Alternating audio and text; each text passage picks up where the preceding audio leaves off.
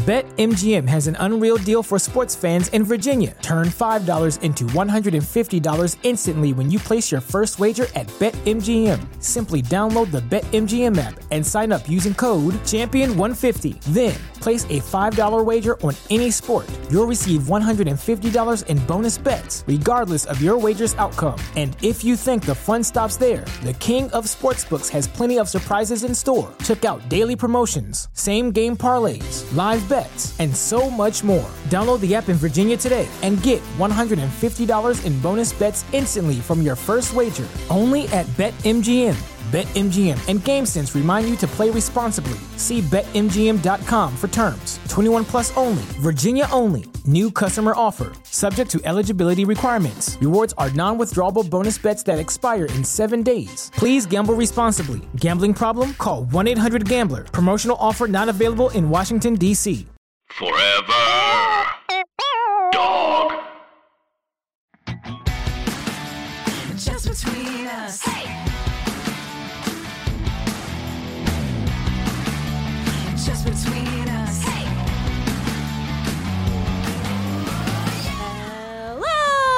I'm Allison Raskin. I'm a writer, mental health advocate, and currently very overwhelmed. Hi, I'm Gaby Dunn. I'm a writer, bicon, bisexual icon, and sleepy AF. How sleepy? Very sleepy. I was re- felt really bad trying not to yawn on camera. Oh, you can cover your mouth, uh, your hand.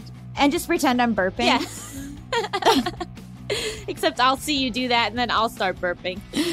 Why are you overwhelmed? Ah, let me list the ways. So I'm going through a, a very intense time in my life where in the next couple of weeks, eh, we, we were delayed, right? So today we're recording on January 28th. January 28th. So January 28th. On February 5th, I'm moving into a house, which is very exciting, but comes with packing up an apartment I've been in for seven and a half years, plus all of like the things you have to get done to like move into a house, which is a lot. Mhm. On February 10th, I'm having major knee surgery.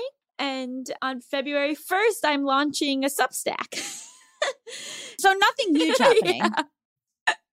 Oh my god. So it's a lot. And on top of like, I have to write a book this year. I have to do this podcast. I have to do other career obligations. My current book is coming out in April. So all of the wonderful and exciting, but uh, overwhelming things I have to do to prepare for that. But I did something really thrilling for me yesterday, which was I realized because I'm also in graduate school and I'm taking two classes, and I realized, Allison, you can't do this. You are you are heading fast and hard to a major burnout breakdown. And so Mhm. one of my classes was a research method class that I absolutely hate and is way too hard. Uh, the hardest class I've taken in the program. And so I decided to withdraw from it. yeah, you can quit. You can always quit.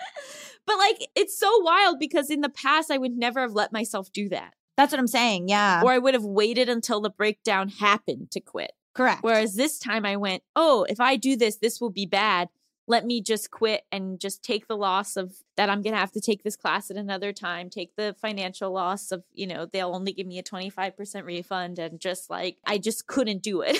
I think that there's something celebrated and people have a lot of pride in overextending themselves and you don't need to. no, I don't want to. I have no interest in that. Yeah. And like people, I think, invent things where they go, well, I have to, I'm so underwater with all the things I have to do and I'm so stressed and I'm so whatever. But like half of them, you can just, you could just learn to be like, no. Yeah, or I don't need to do it right now, you know, Yeah. It's hard. That's a hard lesson. Totally. You know, like if I complete this degree, I'm still going to have to take that class at some point. But maybe it will be a better time. Or maybe uh, who knows if I complete the degree like I just know that like for taking care of myself right now, I couldn't do it. Or I could have done it, but it wouldn't have been worth it. I think that's the big thing. Is like what is Mhm. worth it? And when I was just like looking at my life, I was like the stress that this research class is bringing to me is just categorically not worth it. Yeah.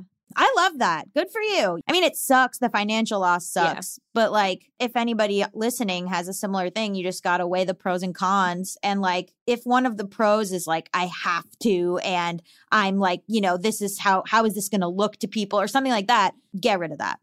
That's not a pro. That's a con, actually.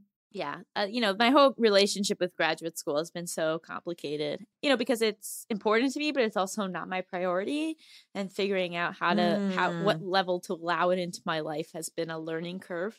Mm-hmm. but anyway this is just between us a variety show filled with heartfelt advice Ridiculous games. and brutal honesty This week on the show, we're going to be asking Dolly Josette some tough questions about sexological bodywork. This is a really, really cool interview. We just did it. So I'm excited to get to the interview. yeah i feel like i should mention my substack uh, just in a so, look i'm being more like you gaby i'm self-promoting even though i'm so uncomfortable Yay! promote it. Promote it. So, as of the time of this podcast, I will have launched Emotional Support Lady as a Substack. And while I had had a Patreon, one of the big differences with the Substack is that now some of the content, um, the weekly blog in particular, is going to be free for everybody. So you can sign up and you don't even have to pay a monthly subscription just to get access to that weekly blog. And then if you want access to all of the content on the Substack, it's just $5 a month. And with that, you will also get a podcast that I'm doing with JBU's very own Melissa is producing it for me. I'm so excited about this podcast that will be every other Thursday. And I will also be doing a written advice column. So you can write in your questions to eslsubstack at gmail.com. And um, I will answer your questions. And also, what I think is so cool about the emotional support community is that other people will, you know, kind of like chip in too and, and give their thoughts and their experiences and share similar stories. And so, in addition to like me sharing my content on the Substack, it's also really community focused and that we're all kind of, you know, the support is flowing many ways. So, if you're interested, please sign up. I'm embarrassed to have made this announcement. Why? What do you think the point of us like being able to talk directly to the people uh, is? Like, of course, the the people that listen to this want to know that. That's information they would like to hear. Okay, thank you. I like that reframe. I appreciate it. Yeah, you're letting them know a thing that they're delighted to know. Oh, I okay, thank you. Yeah. And later in today's episode, we'll be talking all about moving. We've all gone through some moves recently, and it brings up, you know, a lot of emotions. So, what is the moving process like? But first, we have got to answer a listener's question. And you know what that means? Hit it! International question! International question! International question! Sophie! Location unknown. Wow. Location unknown.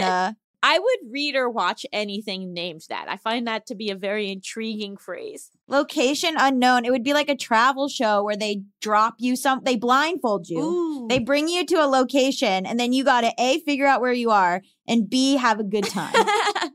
it would be more stressful for me to have to have a good time than to figure out where I am. Because you could just go, hey, to the n- nearest person if you get off the plane, where am I? I guess they would have to keep you blindfolded until. We'll workshop this. It's not fully formed yet. Okay, yeah, yeah, yeah, yeah. so Sophie says, Hello, Allison and Gaby. Oh my gosh, she says where she's from. All of this was a lie. Oh no, she does. I, I just didn't put it in the right part of the outline of the episode. Oh my God. Sophie is from Argentina and we really appreciate it. So Sophie says, Is it normal to always fall for broken people? Hello, Allison and Gaby. I'm Sophie from Argentina.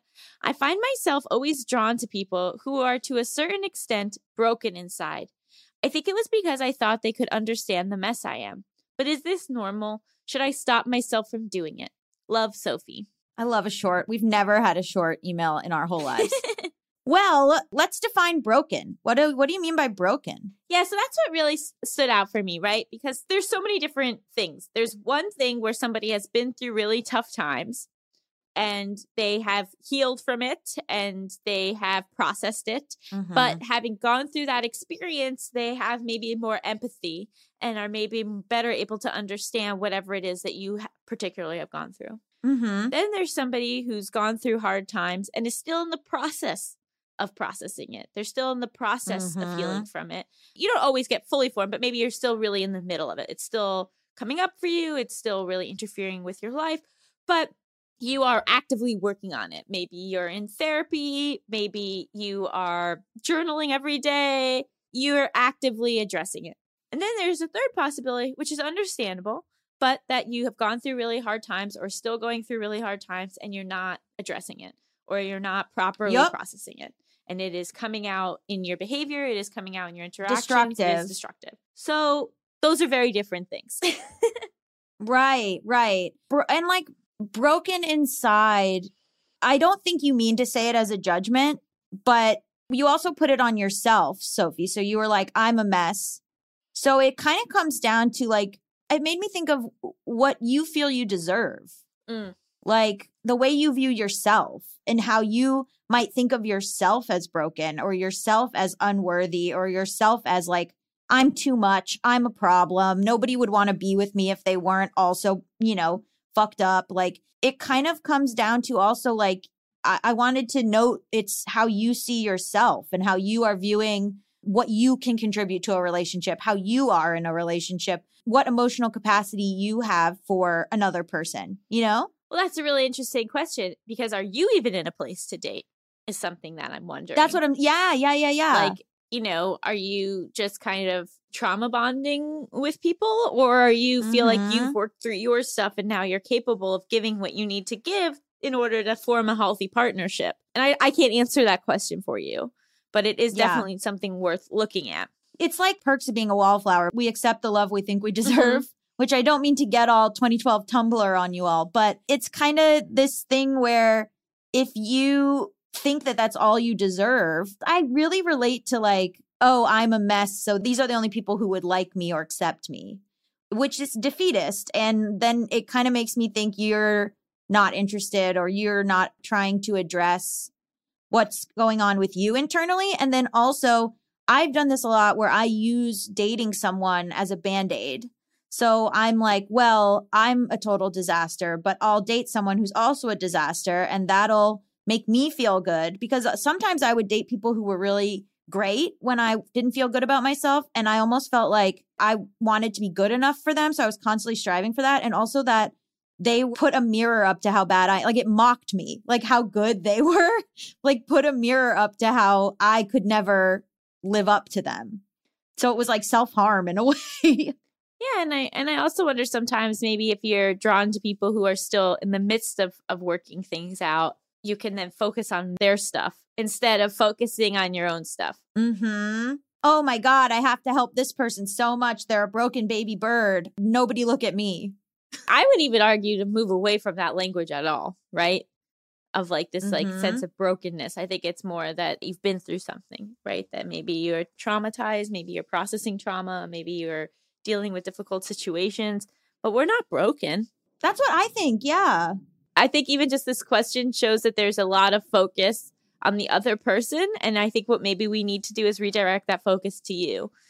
Redirect it to have you worked through your stuff in order to be in a place that, you know, you can be in a healthy relationship because sometimes you just don't have the bandwidth or the skill set to to do it, you know? Like if you don't mm-hmm. know what you know healthy relationship styles are how to communicate in a healthy way or how to express what you're going through or what you're processing in a way that someone else can can take it in you know you just need to build up those skills build up that stuff and then and then you start dating again. And then the other thing is is to look at like how are you interacting with what you interpret as their quote unquote brokenness? Are you interacting with mm-hmm. it to fix it or are you Mhm. more drawn to people that have just had similar experiences than you because they understand you again two very different things I mean, how do you feel about like patterns of dating? Like when, you know, you kind of go, "Oh man, I'm I keep dating the same type of person hoping for a different result." I think we're drawn to the familiar, but at a certain point, things don't work out for a reason, you know? And so Mm-hmm. when I first started dating John after, you know, my fiance left me, there were a lot of similarities between the two of them. But the similarities were things like they both loved baseball. Right. they both right. loved to play tennis. We had similar interests in arts and movies. The similarities weren't the things that caused my issues in my relationship with my ex fiance, you know? So, like, right. the things that looking back, I realized, oh, he was actually pretty rigid in the way that he lived his life and he wanted a very specific kind of life that maybe didn't align with the life I wanted. Those things weren't there with John Mhm, you know mhm. so what are the things that are repeating in these partners is it that like you tend to only like date people who also love musical theater Well, that's wonderful because then you can see a lot of musical theater. Or are you constantly dating people who cause you to get into shouting matches? You know, Mhm. like what are the what are Mhm. the specifics of those similarities that keep coming up? Yeah, I mean, it's unfortunate because I noticed a pattern of dating people who were not as far along in their career as I was or didn't have as much ambition or direction as I did. And then I would constantly be trying to help them and, and put my career on the back burner so I could help them advance their career. And I realized, like, even if I was drawn to those people and I liked them, you know, people say, oh, you can't help who you fall in love with, you can't help. But like, you can help what where you direct your energy, at least for me. So I was like, okay, I'm drawn to this person, but I know enough to not sleep with them. I know enough now to regulate, you know, how often we see each other so it doesn't become romantic. Mhm. Like I took conscious steps to like go away from that dating that type of person because it just wasn't working for me and it would I every single time it would cause resentment. It was like like clockwork. Yeah. So at a certain point I was like I got to take responsibility for for choosing these people. Yeah. It's a lot of work. It's mindful dating, right? It's like being very mindful of every step of the process, both in obviously it's not romantic, you know, to be like, uh, oh, well, because people think, oh, I'm just going to like get drawn to this person and they're my soulmate. And it's like, nah, we don't, we don't do that here on JBU. we create our soulmates. We don't meet our soulmates. Is our Yes. thesis statement. yes. Put it on a mug. Hopefully that was helpful. If you want to submit your international question, send it to justbetweenuspod at gmail.com. That's just between us, P-O-D at gmail.com. Up next, we've got an exciting interview with our highly esteemed guest, Dolly Josette. Stay tuned. Has dealing with stress and trying to get more focused a New Year's resolution you haven't cracked yet or don't really know how to fix? I have a lot of trouble staying focused, and I also get super stressed out. And I think that not being able to stay focused really dovetails with that. So, if there was a way for me to keep my focus that didn't also cause my brain to get so scattered with stress, I would love to be able to fix it. I sometimes can't focus on the task at hand because I'm so busy realizing that there are things I need to do on the Just Between Us Instagram account. So I'll be like fully writing something, and all of a sudden my brain will go, oh, JBU Instagram, have to post on social media. Truvaga is a handheld product that stimulates the vagus nerve to improve overall health and wellness. Stimulating the vagus nerve with Truvaga helps to balance and strengthen the nervous system, which reduces stress, increases focus, improves mood, and improves sleep. Truvaga is owned by electroCore and uses its patented technology for overall health and wellness benefits. Its utilized technology is the most clinically studied and tested vagus nerve therapy available. Customizable sessions are only two minutes long. Recommended usage is one session in the morning and one at night. Truvaga comes programmed with 350 sessions, which, if used twice a day, will last approximately six months. It's drug free and easy to use therapy to help improve your health. No app or phone is required. We offer free standard shipping, payment plan options, and a 30 day money back guarantee. It's only available in the US at this time. Visit Truvaga.com, T R U V A G A.com, and enter promo code just between us to enhance your wellness journey, support this podcast, and receive $15 off. That's T R U V A G A.com. Check out promo code just between us.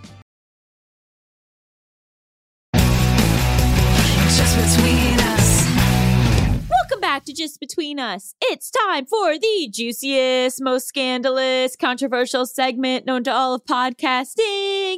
Tough questions. This week on the show, our guest is Dolly Josette, a somatic sex educator, certified sexological body worker, and intimacy and relationship coach. Hello, Dolly. Hello. How are you all today? We're good, but we we've got to get into it. What the heck is somatic sexology? well, it's so interesting because when we think of like sex educators, right, growing up, I'm a little older than y'all, but I remember like Dr. Ruth. She's iconic no matter what age. But you think like how people direct you, or fast forward to, well, do this position and you can get into that and you can save your marriage if you just try doggy style or whatever, like other thing. But what pulled me into this idea of somatic sexological body work and sexology is this idea that our body really stores all this wisdom and we ignore our body constantly. We override it, we overthink, and we end up doing a lot of things that we're not even checking in with our body if it wants to participate. So, somatic means of the body. The foundations of this work is truly an embodiment so that you are connecting on a deeper level with your body, checking in, building a relationship, an intimate relationship with your body first, so that then you're showing up really juicy and full and and not so needy of another person, but just really ready to receive love and intimacy and be able to give it back. So there's it's, it's this whole foundation, but that's what really distinguishes it because we're going to the body to guide us as to what it's ready to learn. And eventually you get to the positions, but you know. so how is this different in terms of training and, and background from let's say you know a licensed therapist who is also specializes in, in sex therapy Well, we study, like I said, the foundations of embodiment. Joseph Kramer created um, this idea of even claiming the term of sexological bodywork. He coined this term and created a recognized um, profession in the state of California. And since then, there are different teachers worldwide who teach it. We're probably, it's still a pretty small field, but it's pretty innovative. We're probably, I'm guessing, around 1,800 trained and certified sexological body workers. And so the training is from understanding all sorts of sexual styles, from doing embodiment your own self, really diving deep into what is the work, the healing. A lot of sexological body work is also grounded in what's called remediation. So I don't want it to mean like people who only have trauma or pain need sexological body work because it can really just open your eyes on all sorts of levels.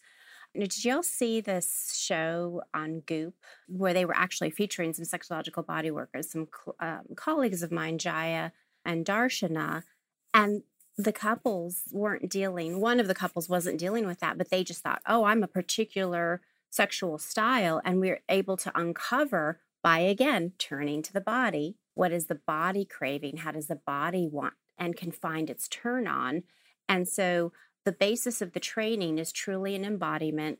It's, you know, many months. Um, and it's different than a therapist because we are not psychotherapists. So it's really distinguishable. Sexological body workers also are one way touch. So we can touch one way, our, our hands to the client. Therapists, you can't, you're not even supposed to hug your, your client.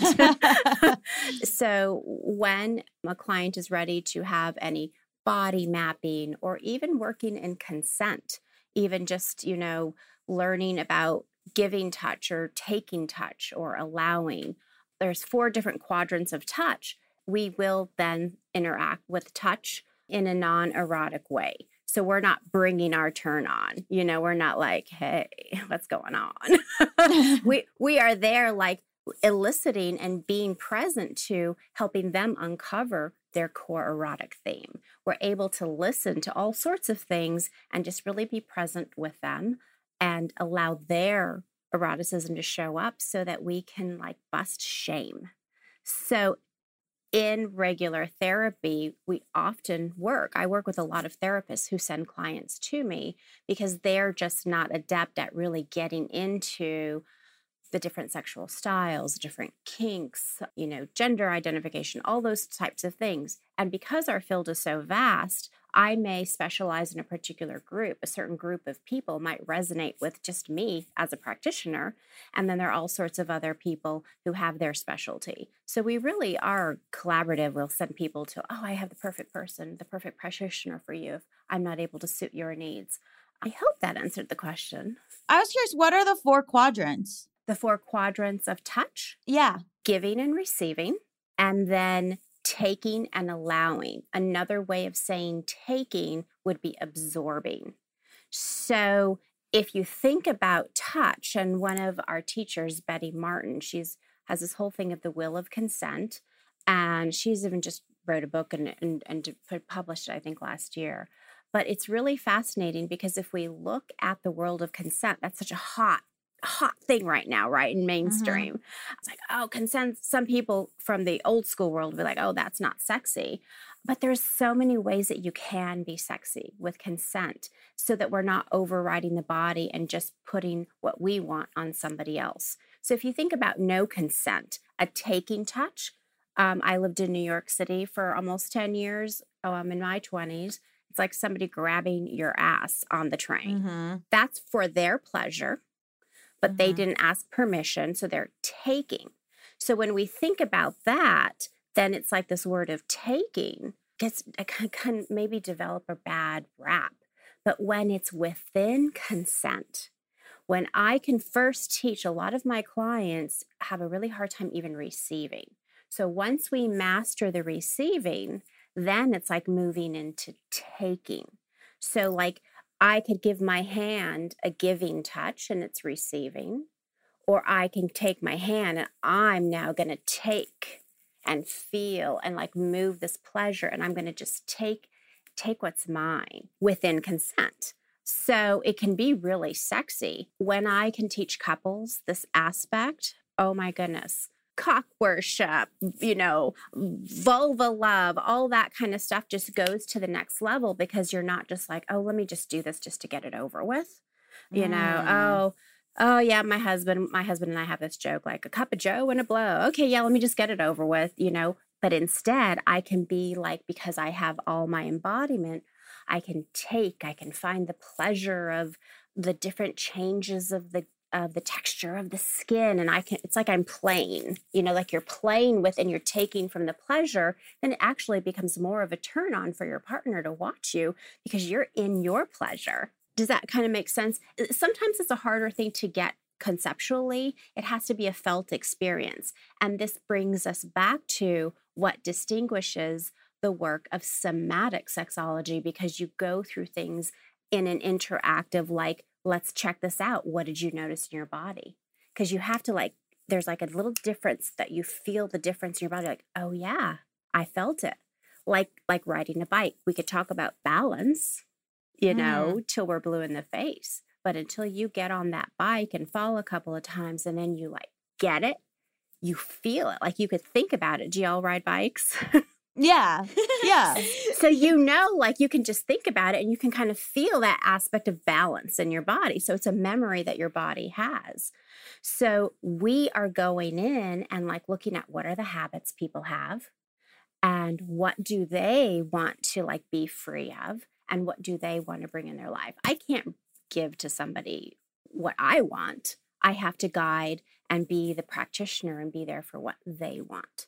And so I'm guiding them in this way to create these new neural pathways. So it has body memory and to unwind that shame or habits that don't serve them so that they can we can create more spaciousness for more pleasure potential. I love that so much. I think this is so fascinating and makes so much sense and and you know I think you really did earlier touched on an interesting thing about more traditional therapy where there is a lot of like ethical consideration about touch and you know debate on whether or not touch is ever appropriate um, if it is helpful or harmful. And i guess i'm wondering with you you know often probably working with people who have trauma how do you make sure that that the touch that you are providing is is healing and not harmful? Well, it could be many sessions before I even bring my touch to them. I always am teaching them how to self regulate and how to anchor their own body. And in fact, I've been really analyzing like a lot of my foundational curriculum that I offer private clients. And I um I made some videos last year. Well, also too COVID. I had to move a Mhm. lot of my sessions to online, so I had to recreate. I mean, people come to me like I'm known as like, you know, vulva queen because I really love to specialize in vulva mapping. And so then when I had to like get unattached to bringing touch to va- mapping my clients in my office and like figure out how to do it online, it blew my mind. But it also created a whole new learning curve where I don't even need to see the genitals on Zoom. I just need to be with the person, just like I'm seeing you all, being with whatever emotions show up. So they I can guide them in touching and navigating. So it's a felt experience and memories are coming up. We're trying different um, kinds of touch. And I realized the agency of somebody touching their own body is amazing. There are many clients who pay good money to come in and have me do a vulva mapping on them, and then they wouldn't do their homework in going back and then tending to their own selves. And so, what I'm really loving, if we have to say there's a silver lining about all the COVID stuff, is it really taught me the importance of putting agency at fr- at the front and center. But even when I did do in person, and I'm doing more now, the in person sessions, it's always finding their breath, finding their body. And I do what's called a body anchor meditation. And I just released it actually as a free video. It's a 20 minute free video. Because if I never see anybody, like if I can make some small contribution to society, if everybody could just do 20 minutes of body anchor and learn some tools of embodiment, then I feel like I'm a better human and I felt good about that. So I just released it last week and people are really having some good feedback. And as basic as we would assume it is, you know, breath, finding a safe space to touch your body, closing your eyes. You also have to remember there are some people that closing their eyes might be freaking frightening. You know, they're just Right. they're having some trauma response in their body that it doesn't feel good. It just sounds like a lot of um, grounding exercises. And also, Yeah. you know, I think people are not checked in with their bodies. Even like, you know, the am I hungry? Am I tired? Are my shoulders tight? How am I sitting? Like, n- uh, you know, I think it's very tempting to sort of disassociate from one's physical form. It's so true. It's so true. One of my private clients, it was so interesting. She's worked as a as a sex worker in the porn industry for many years in her early 20s. And now she's coming to me to to work through and to reclaim because she just feels numbed out. And it was interesting because she did her homework. We were doing the body anchor meditation. I guided her privately to see what was going on for her. And then she shared with me, I notice that even when I go to touch myself, my I have resistance. My body's coming back. I, I just kind of want to check out. So doing like your own homework and starting to notice, we I call that you're starting to build somatic awareness. Oh, that happened when I just went to go put my hand on my chest or on my belly. So it's like, oh my God, thank God you're sharing this with me because because of the trauma that is in your body, now that you're letting me know this, we can do another step back. Like, hey, body, just want to hang out with you, just want to love on you. You know, I'm really loving that you gave me some signs, like pulling away, like you didn't even want my own hands on me. Like you're talking to your body like it's another person. And mm-hmm. this is where you layer in the consent and just being able to start showing up for your body, particularly in a traumatic experience like that, that you're not asking anything of it. Our Mm. bodies get done to so much, you know, even by ourselves. We're Mm-hmm. just like, oh yeah, do this, do that.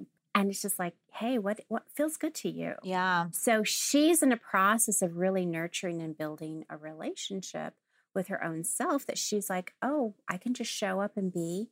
Okay, maybe she, I don't want touch, but maybe I'm put a blanket on me, just bring some Mhm. warmth. So there's some pre steps to her even doing what I would consider a basic body anchor meditation.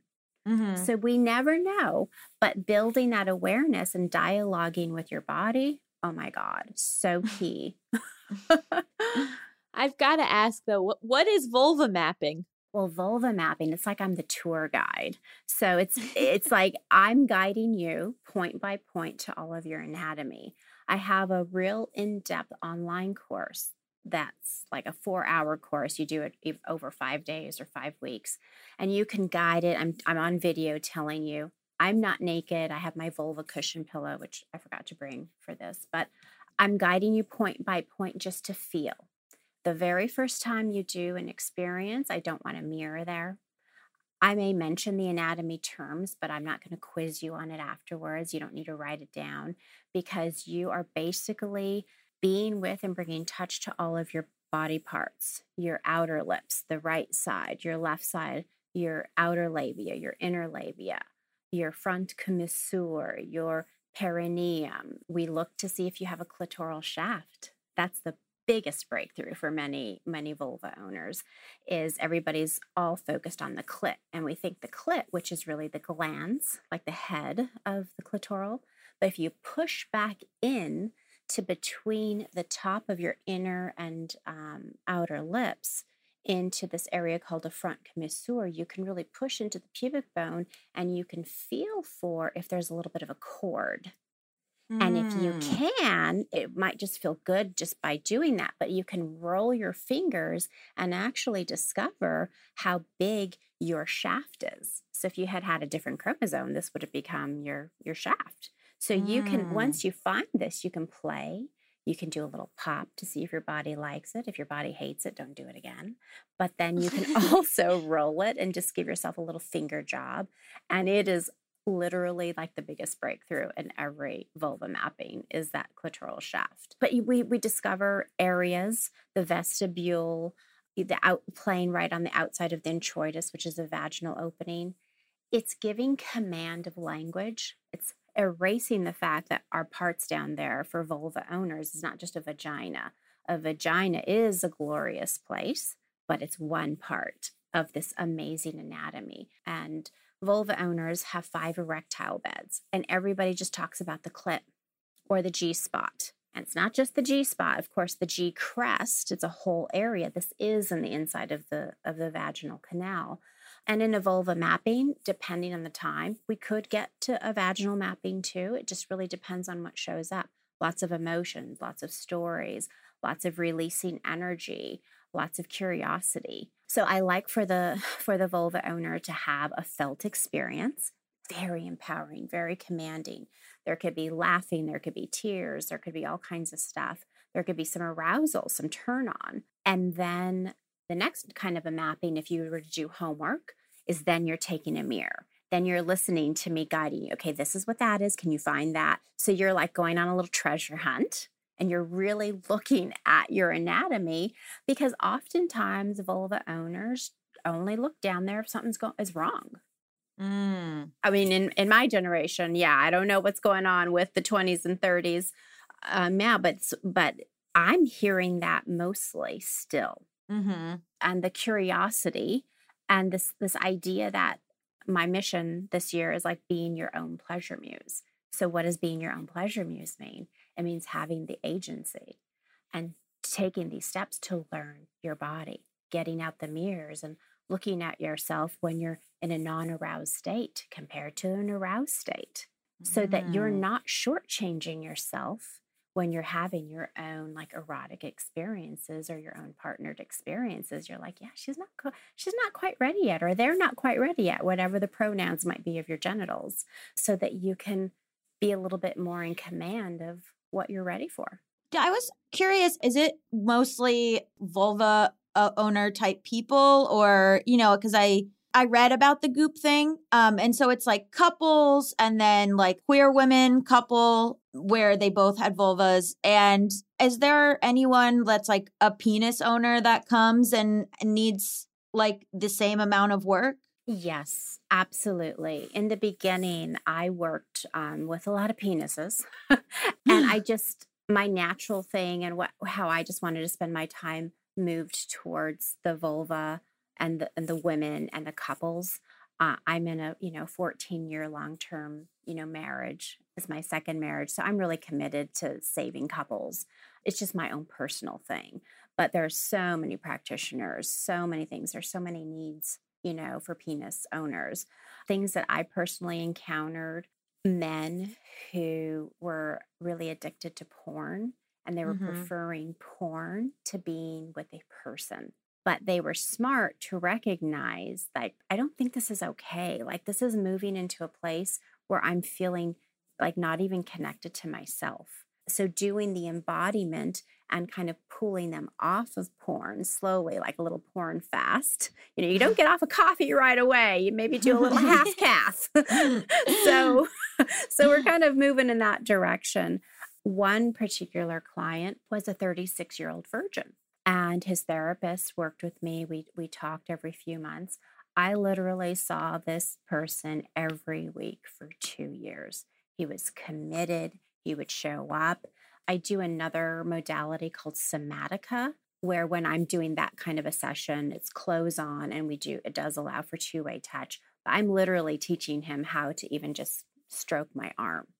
And it was amazing because he just didn't have this experience in high school or college. He just was a classic kind of a loner guy, such a good heart, such a brilliant man. But just even the way he would touch me, you think of it like a child, like just kind of grabbing. Mm-hmm. And so, like, just teaching to touch and teaching him to have attunement. And so, fast forward, then I'm helping him get his online profile. He gets his first girlfriend. He has sex. Um, so, it was really amazing. So, there are a lot of men who need help. And on the website of sexologicalbodyworkers.org, O-R-G, you can find people in different Mm. countries, different states, and you can find people who work with men because they they need also the love and healing. I imagine too, like that this could be useful for trans clients. Mm, yes, yes. You know, so that's also something that I wanted to bring up. If people are looking, there probably are people who specialize in genitals uh, with like, you know, gender identity and trans clients, which I think could potentially be interesting because we tend to disassociate from our bodies. Yeah, exactly. when I did my training, we had it was a gender confirmation um, student, and we just learned so much. And because we are using our own bodies in the training, it was you know she was so generous to let us you know see her body and, and understand um, about the gender confirmation, and it was fantastic. There are definitely colleagues. I'm thinking of one right now in Massachusetts who is going through the confirmation now. So there's there what's beautiful about sexological body workers is there's a lot of diversity within the practitioners. Me, heteronormative couples tend to gravitate towards me, and I don't want sometimes heteronormative can be used as a pejorative. Oh, they're so heteronormative because it's like, oh, same old, same old. Listen, there's nothing normal about necessarily coming and talking about sex and how you want to get off or get turned on. Like that's a Yeah. little that's a little risque and people are getting nervous about it. But I and my other colleagues try and make it, you know, make it as, as safe and comfortable as possible. But my colleagues, we have different specialties. I Mhm. mean, there are I mean, Joseph Kramer, who created this, I, I I started to talk about that earlier. He created sexological bodywork as a response to the AIDS epidemic because he was a gay man and they were having all these like body electric, really cool, you know, all the stuff going on these, but he created Body Electric, which then um, moved into sexological bodywork, created curriculum around it so that people could learn and have one way touch, really facilitate climax and not like take, we have sexual needs of feeling in our body and releasing and moving this energy, but it didn't have to be attached to penetration. oh, that's fascinating. Yeah. Yeah. That's really fascinating. I'm sure for hetero couples too, they feel like there's only one way to do it because that's how we're taught. So that makes a lot of sense for for almost everyone in society to think that penetration is the the be all end all, which Yeah. I'm sure we I've experienced. I'm sure Allison's experienced. You know what I mean? We're going to take a quick break, but stick around. Has dealing with stress and trying to get more focused a New Year's resolution you haven't cracked yet or don't really know how to fix? I have a lot of trouble staying focused, and I also get super stressed out. And I think that not being able to stay focused really dovetails with that. So, if there was a way for me to keep my focus that didn't also cause my brain to get so scattered with stress, I would love to be able to fix it. I sometimes can't focus on the task at hand because I'm so busy realizing that there are things I need to do on the Just Between Us Instagram account. So I'll be like fully writing something, and all of a sudden my brain will go, oh, JBU Instagram, have to post on social media. Truvaga is a handheld product that stimulates the vagus nerve to improve overall health and wellness. Stimulating the vagus nerve with Truvaga helps to balance and strengthen the nervous system, which reduces stress, increases focus, improves mood, and improves sleep. Truvaga is owned by electroCore and uses its patented technology for overall health and wellness benefits. Its utilized technology is the most clinically studied and tested vagus nerve therapy available. Customizable sessions are only two minutes long. Recommended usage is one session in the morning and one at night. Truvaga comes programmed with 350 sessions, which, if used twice a day, will last approximately six months. It's drug free and easy to use therapy to help improve your health. No app or phone is required. We offer free standard shipping, payment plan options, and a 30 day money back guarantee. It's only available in the US at this time. Visit truvaga.com, T R U V A G A.com, and enter promo code just between us to enhance your wellness journey, support this podcast, and receive $15 off. That's T R U V A G A.com. Check out promo code just between us.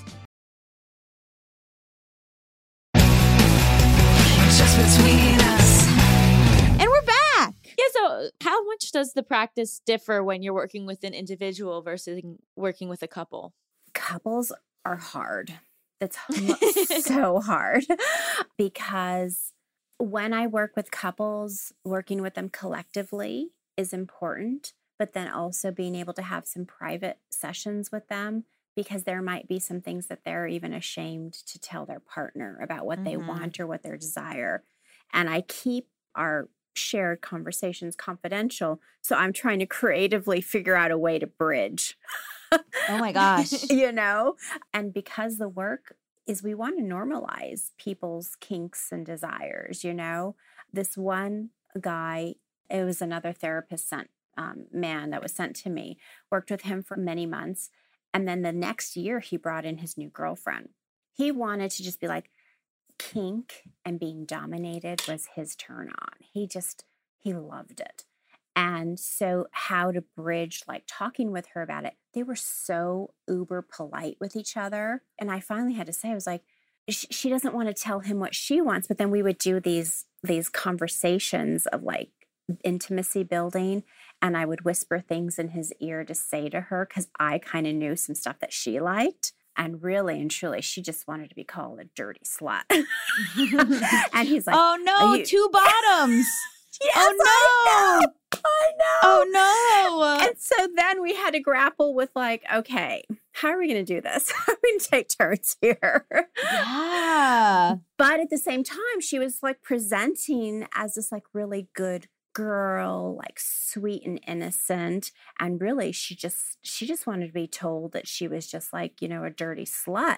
And you just you say the words and her body was just like melting. But he's like, is that okay? That, that doesn't bother you that I like they're being so uber polite. So I bring this back to the couples. We have these thoughts, we have these desires, but we sometimes make judgments about what our fantasies are, and we don't know how to deal with them. And so when I can work with somebody and like really pull out what is the core erotic theme, great book to really look at that if anybody just wants to explore it on their own is The Erotic Mind by Jack Morin. And he really gets into how we find these core erotic themes and we grab onto them since we're little and we kind of replay them throughout our life.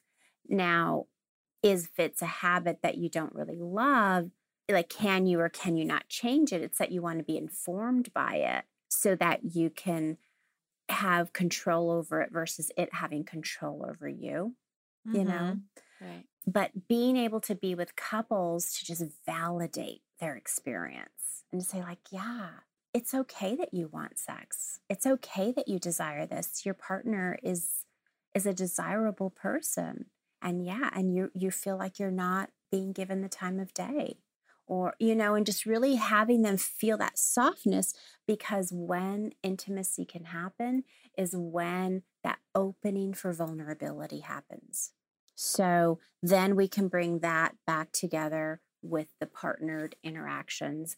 And then now I do Zooms where I teach couples how to administer touch, like the one person is being the quote unquote sexological body worker.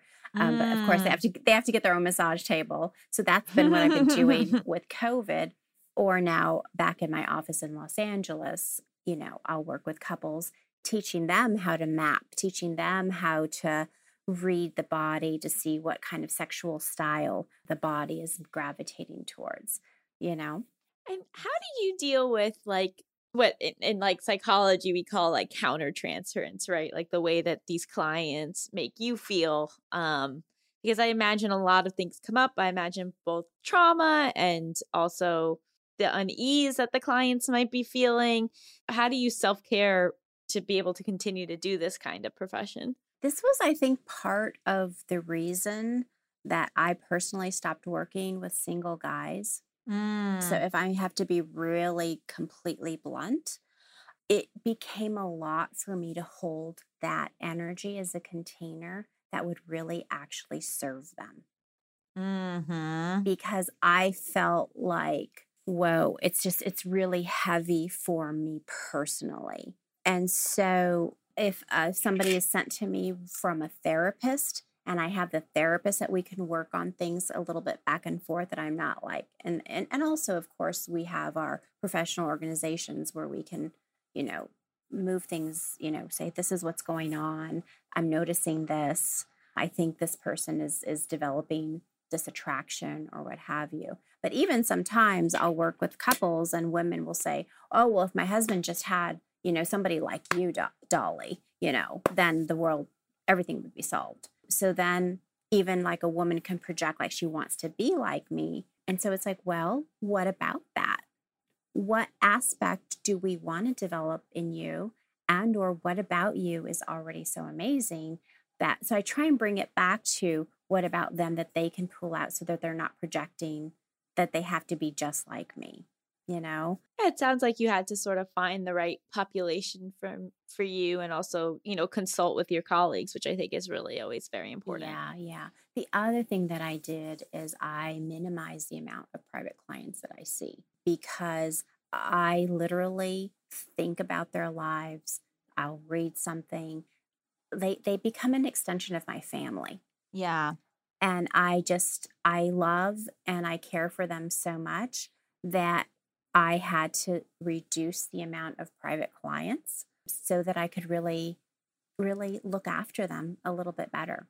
And so then even after we're done with the Zoom session, I'll write a nice, it's my personal style. I like to recap. I like to show them like this is what we worked on. This is something that you said that really stood out because I don't want them necessarily taking notes in the session. I want them to be really be present because then we can have more breakthroughs. So I just try and it's just it's just my personal style. Everybody does it different. I have a question about the legality because I noticed that it's legal in California and then it's largely illegal.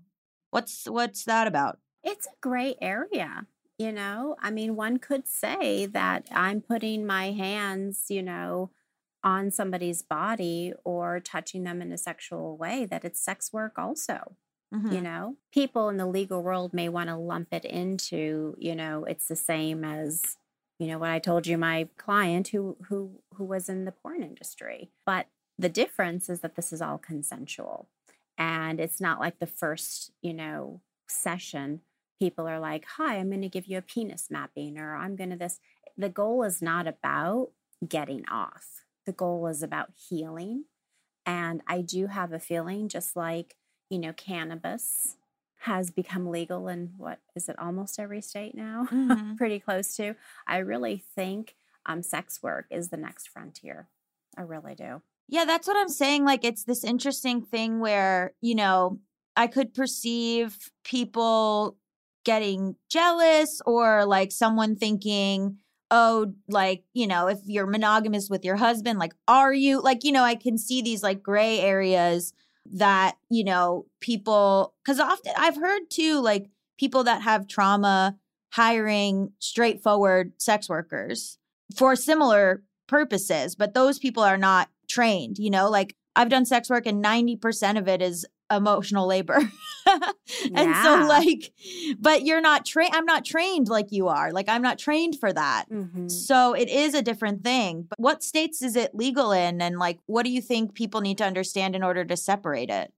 I think it's from the technical perspective. I in the U.S. it's legal. Um, sex work is legal in many other countries that this is practiced in, but I think just in California, it's recognized by the state. Mm-hmm. This is why I keep my office open in Cal in Los Angeles.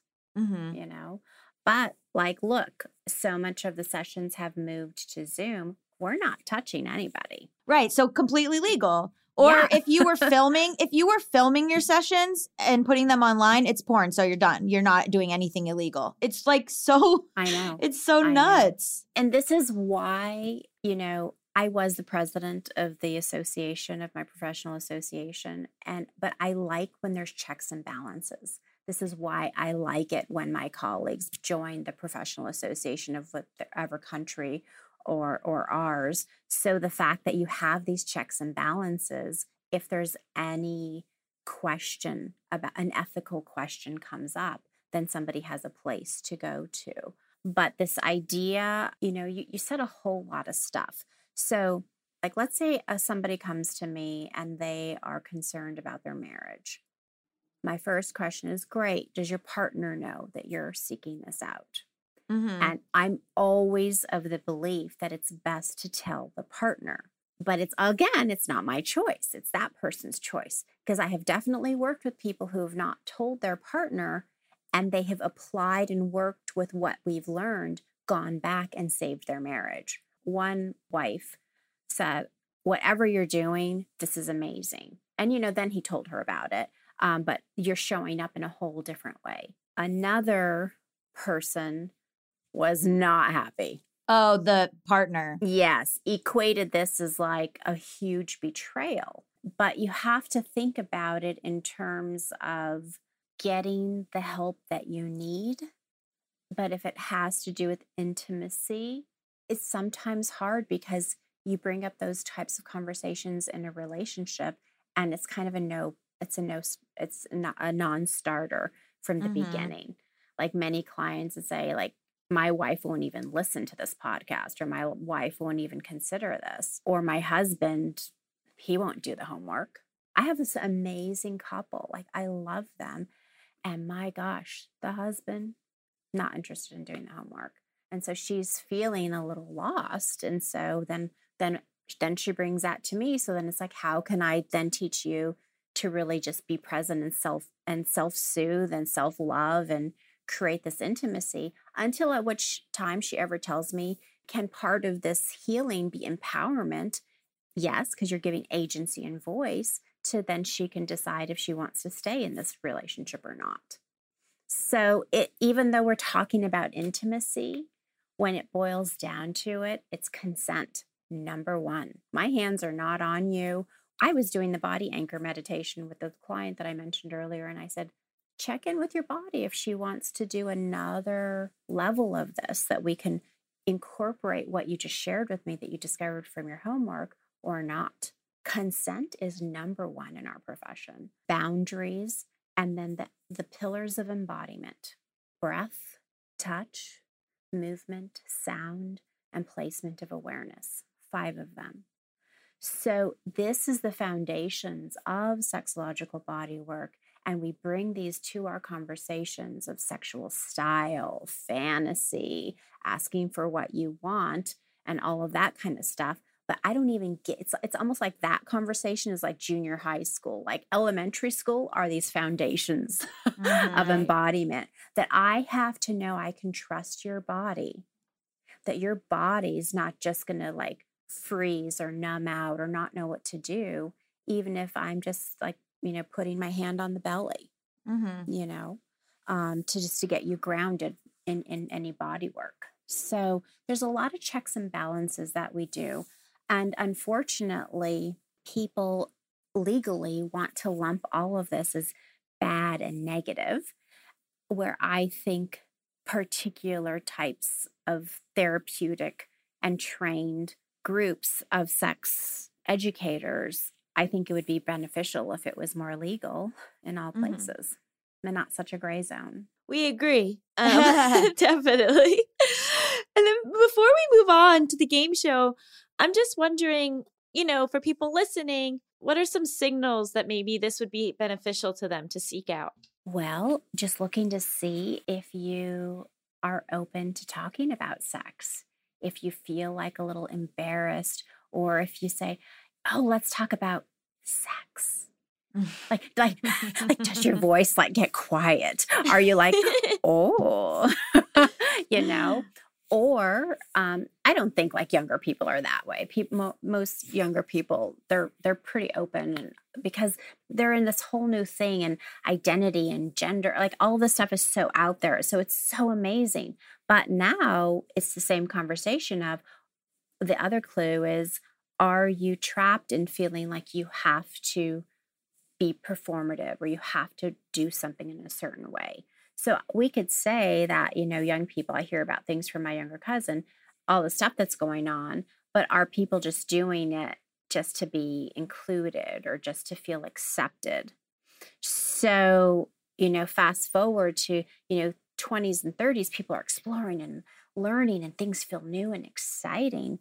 But just noticing, are you kind of stuck in a rut where the way you climax or get off is always the same go to? Mm-hmm. And do you want to expand your menu? Do you want to have some more options? Do you want to be more at choice? Do you want your pleasure to be more to be more like luscious? And do you want to learn new things about your anatomy that we're just were never taught? And I imagine if you if you struggle to do any of those things in the first place, Right. or you don't know anything that works for you. Yeah. Yeah. Mhm. Exactly. Exactly. I mean, we're not taught this. You know, I went for my OBGYN appointment and they're not teaching us about our erectile tissues, you know? They're not teaching us about certain things. So, yeah, I even asked my OBGYN if I could vulva map her. What'd she say? she was like, and she's like, "Oh, Dolly, you always just bring such interesting things for us to talk about." she says, I'm going to probably be a no to that, but when will you send the link to the class, the do it yourself class, and maybe one of the girls in the office will do it. So she, it was a it was a nice no thank you, but she she she loved that I offered. well, I hope that you'll love that I'm going to offer you the opportunity to play a game show. Yes, please bring it on. okay. So, Hypotheticals is a game show where you and Gaby are my contestants. I'm going to give you a series of hypothetical situations. You can ask any clarifying questions you might have, and then you tell me what you would do in that situation. And then um, I pretty arbitrarily pick my favorite answer. So it's it's not fair, but it is fun. Ah, okay. so our first hypothetical is America's favorite game show. Would you stay with this cheater? I forgot that I had named a character in this, and I'm I've delighted myself. Oh, okay. Here we go. You have been with your partner for four years. One time, when your partner was in high school, their crush, Reba Rabinski, publicly humiliated them by kissing them at a house party in front of everyone and telling them to go wait for her in one of the bedrooms, only to never show up as everyone waited outside and timed how long it took your partner to realize it was a prank and Reba Rabinski was never going to show. Flash forward, and your partner runs into Reba Rabinski at an adult house party that you couldn't make it to. They see an opportunity for revenge, so they make out with Reba Rabinski in public and tell her to meet them in one of the bedrooms, only to stand her up. Would you stay with this cheater who was just really out for revenge but did make out with Reba Rabinski? Oh my god, I would high five that five him. How did Reba not realize that this was just exactly what she How did she fall for it? because your partner is very charming. Oh, that's nice for me. Wow, yeah, I love revenge and I love long-term revenge. I love sitting Yes. on it and waiting.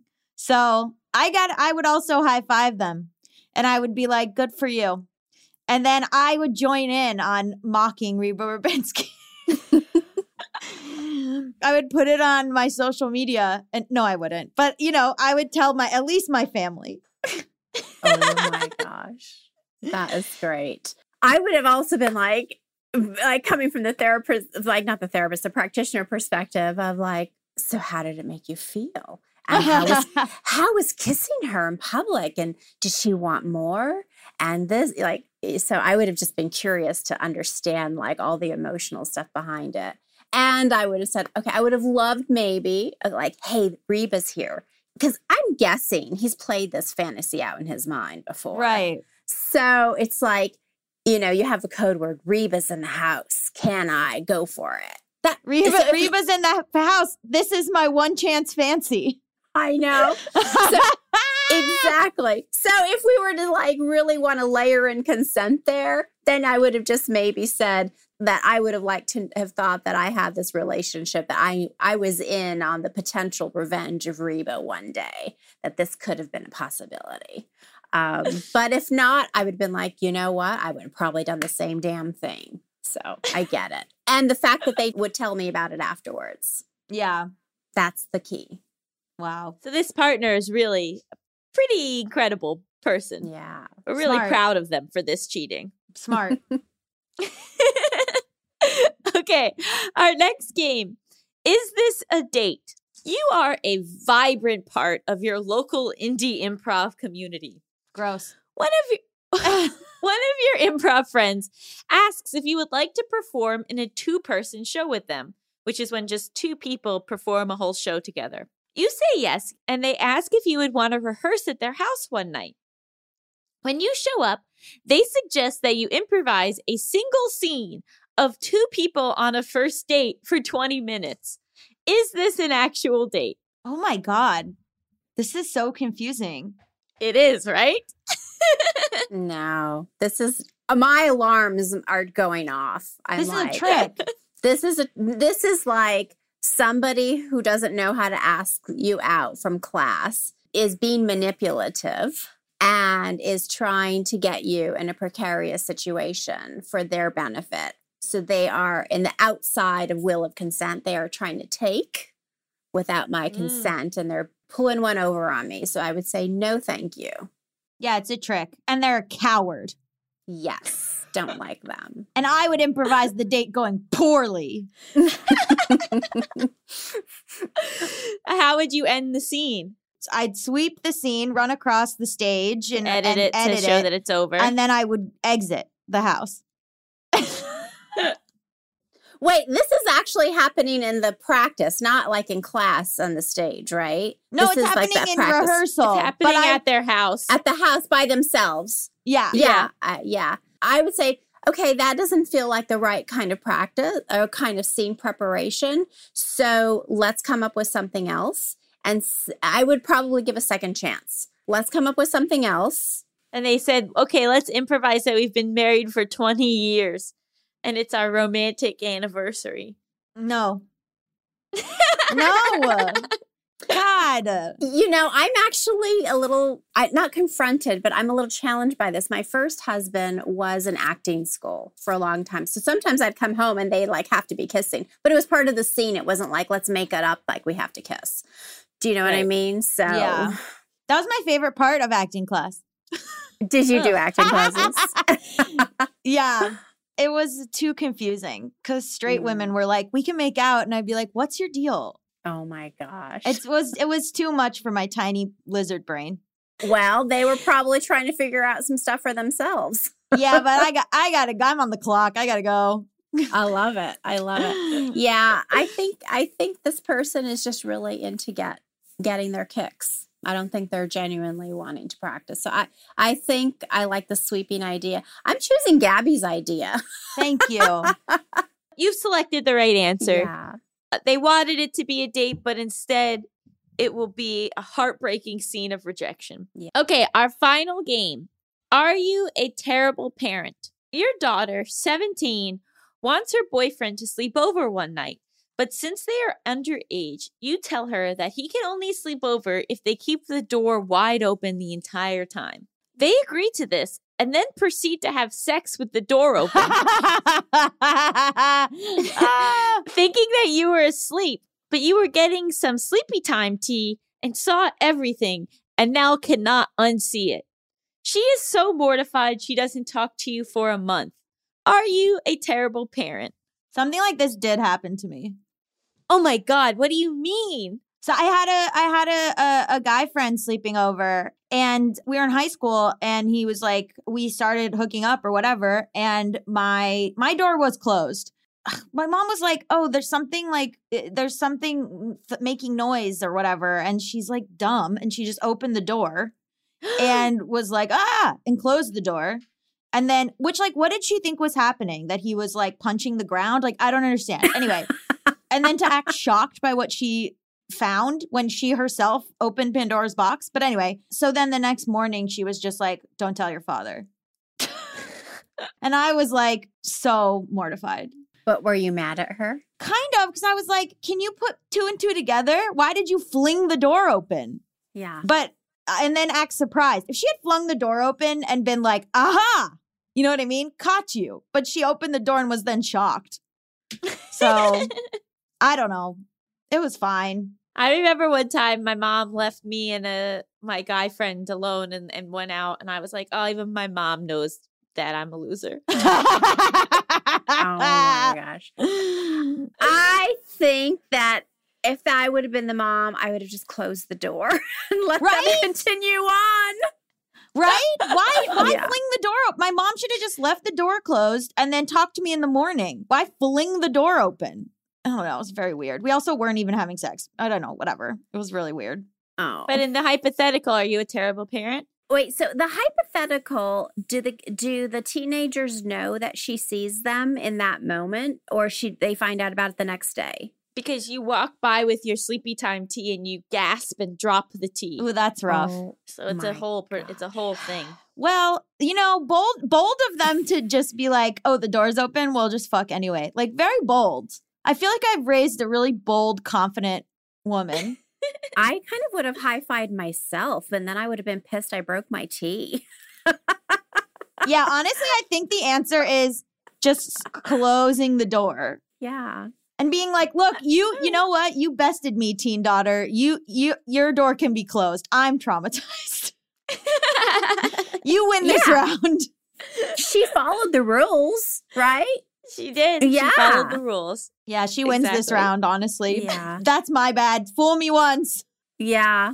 I mean, sex happens. Come on. Thank you. I would love a bumper sticker that just says "sex happens." Yeah. Thank you so much for joining us, Dolly. Where can people find out more about what you're up to and all of your online courses? pleasuremuse.com or Instagram at pleasuremuse. And I have some, uh, like I said, this 20 minute free video. You can get a sense of how does embodiment feel on you. So you get a test, a sample of just my, you know, my style. And you never have to do anything. You just do this 20 minutes and take this time for yourself. And just, I have some other cool videos, vulva hugging, embodiment 101, the secret sauce the vulva mapping that's a really long course and then this other really quickie that is vulva hug sexual awakening. So it's like vulva hugging 2.0 so um, just just some fun things so that people can really again learn how to become their own muse how to really regulate and check in with their own bodies as they navigate all the amazing things that are out there in terms of intimacy and erotic development Thank you so yeah, much. thank you. you are welcome. Such a pleasure. Stick around after the break. We'll be talking all about moving.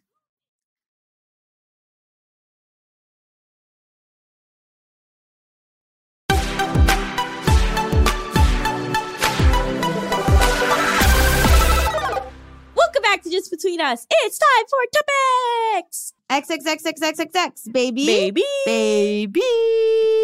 Baby. There she is. There she is. Melisa is joining us for today's topic. We are talking all about moving, which all of us have done relatively recently.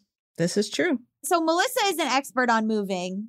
Yes, I've spent my life doing moves since I was a wee tot. I've moved in several states. I never remember off the top of my head. Also, cities within the same state. So, as a kid, I never lived anywhere more than two years. And I think the shortest time I ever lived anywhere was like nine months. Wow. So, Because of your parents' careers. yeah, it was just what my life was. So it didn't didn't make me feel like weird or anything. It's just like it's time to move every couple years. So it was cool.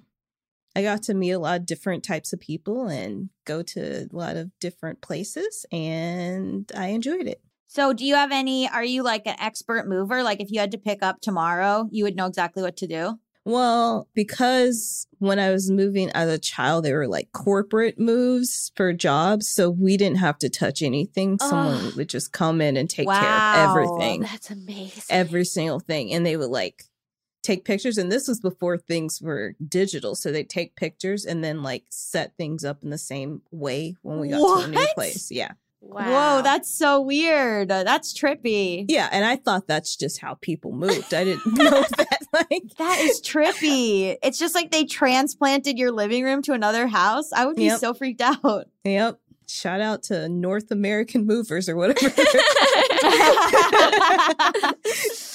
Allison's moving. yeah, I started packing last night. I realized that I hate the part of packing where I have to decide what to keep and what to throw out and where and how to pack it. But like for the parts of packing that are easy, like, oh, these books just go into this box, that's kind of soothing in that it's just like this, you know, you're just like using your hands but not using your brain that much. I hate the part where I have to Mhm. use my brain. You don't realize how much stuff you've accumulated. So Mhm. like you'll find like a, a spray bottle and you're like, do I want this? Or like, am I gonna move this ketchup? Or like what I you don't realize like you think like, oh, it's a room, it's just some furniture, but then you're like packing up pieces of paper and like, you know, like little like parts of of cameras or what I don't know. It's like there's so much stuff you don't realize. Like, okay, where am I gonna? I'm gonna put a box of all of my like junk drawer stuff and like a head pillow for an airplane and like a weird sculpture of hands. Like, what do I do with this? I found some Yeah. wild stuff last night, including a handwritten wedding guest list for the wedding that never happened. Ah, Did you burn it? I threw it out. It was kind of wild. I Oh my found all this like stuff from my ex. I found this huge camping backpack in the back of a closet that he had clearly forgotten to take with him. Your camping backpack now. The trash's camping backpack now. oh. I literally went, "Oh my god, do I I mean I have not spoken to this person in over a year." Yeah, don't. Where I was literally like, "Oh my god, do I have to like tell him that I found this?" And I was like, "No way!" And then I just No. threw it out. how do you even know what how to throw things away? Like Mal and I are like umbrella broke outside our big umbrella, and it's like, do you just put a whole umbrella in the trash? How do you throw away a trash can? I don't know. How do I throw away big stuff? I also don't know where to properly donate things to, what places would want what stuff, like and the the stress of that on top of moving is also a lot.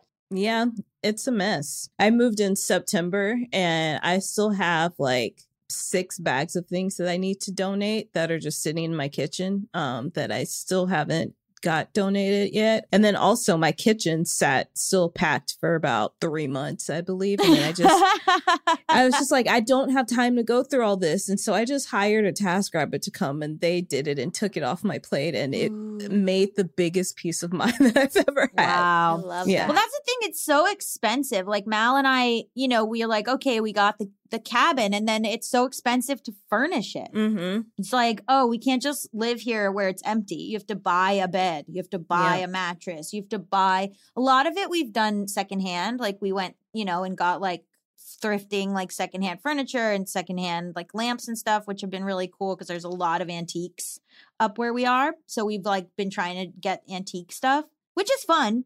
But and and less expensive than like you know a, a huge thing from IKEA or whatever, and probably more sustainable but it's like then you know getting it to the house strapping it to the car like building it oh my god. Mal and i putting together a futon together and we didn't kill each other.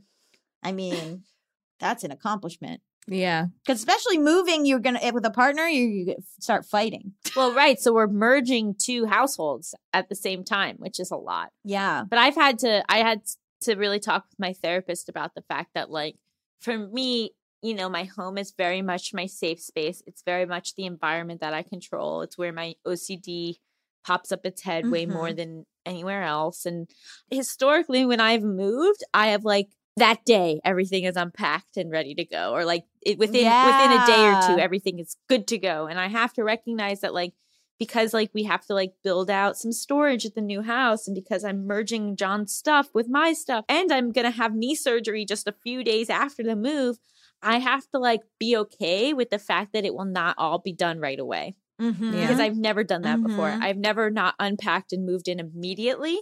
And so I've literally been like having talks with my brain to prepare it for the fact that it's going to be incredibly disappointed. yeah Where I've had to be like, it won't be unpacked. This part's maybe we can prioritize unpacking. These parts Mhm. we cannot unpack. And that's going to be okay. Mm-hmm. yeah and it's gonna take time for it to look how you want it to look It's Yeah. going to take time to put the artwork up. It's going to take time to find out, you know, what we want. I mean, wait, waiting for uh, a new couch to get delivered was a whole whole, whole thing, Yeah. and then we didn't have a couch for like a month, so we're just like sitting on the floor, and I was like, I hate this house. I hate it. And then, Yeah. you know, it takes time to be lived in. I'm still waiting on my kitchen table to get here. It just keeps getting pushed because of like COVID stuff. So I still don't feel like I'm moved in yet, even though I've been Yeah. here since September. How do you make a house a home, baby? Does that like unnerve you? Do you feel like unsettled in your house because it doesn't feel fully moved in yet? a little bit like I'll walk into my kitchen and I think that's part of the reason I haven't even got rid of the donation stuff because that's where the table stuff will go. Like that's where my table will go. And I'm like, it, what's the point? It can sit here because there's no table here. Yeah. And then when the table gets here, you'll feel complete spiritually. Mhm. Yes. You'll look at it and you'll go, Namaste. Mm-hmm. Yeah. I was living in very small apartments before I moved into this house. And so I had to, you know, like you were saying, buy a bunch of furniture and stuff. And so that was, it was, I knew how much it cost because I put together a budget, but then I was just like, I've spent this much money on furniture. it just, Yeah. it's wild. I had to like buy an outdoor shed yesterday or order one. And I was like, Mm. I do these come with floors? I don't know anything about outdoor sheds. I've only lived in Right. apartments. They're expensive. Yeah. We were trying to get one for the cabin and it's like too much money. We have a shed. Ugh, we have a beautiful shed, but it used to have electricity. And then when they came to put the septic tank in, they cut the electricity. So now what is this? Just a box. Yeah. Anyway, what do we rate this episode? I will rate it 47 out of 41 healing touches. Ooh. Ooh. I will rate it five out of four. Ah, man, heal, healing brokenness, I guess. Mm, We had a theme of healing in this episode.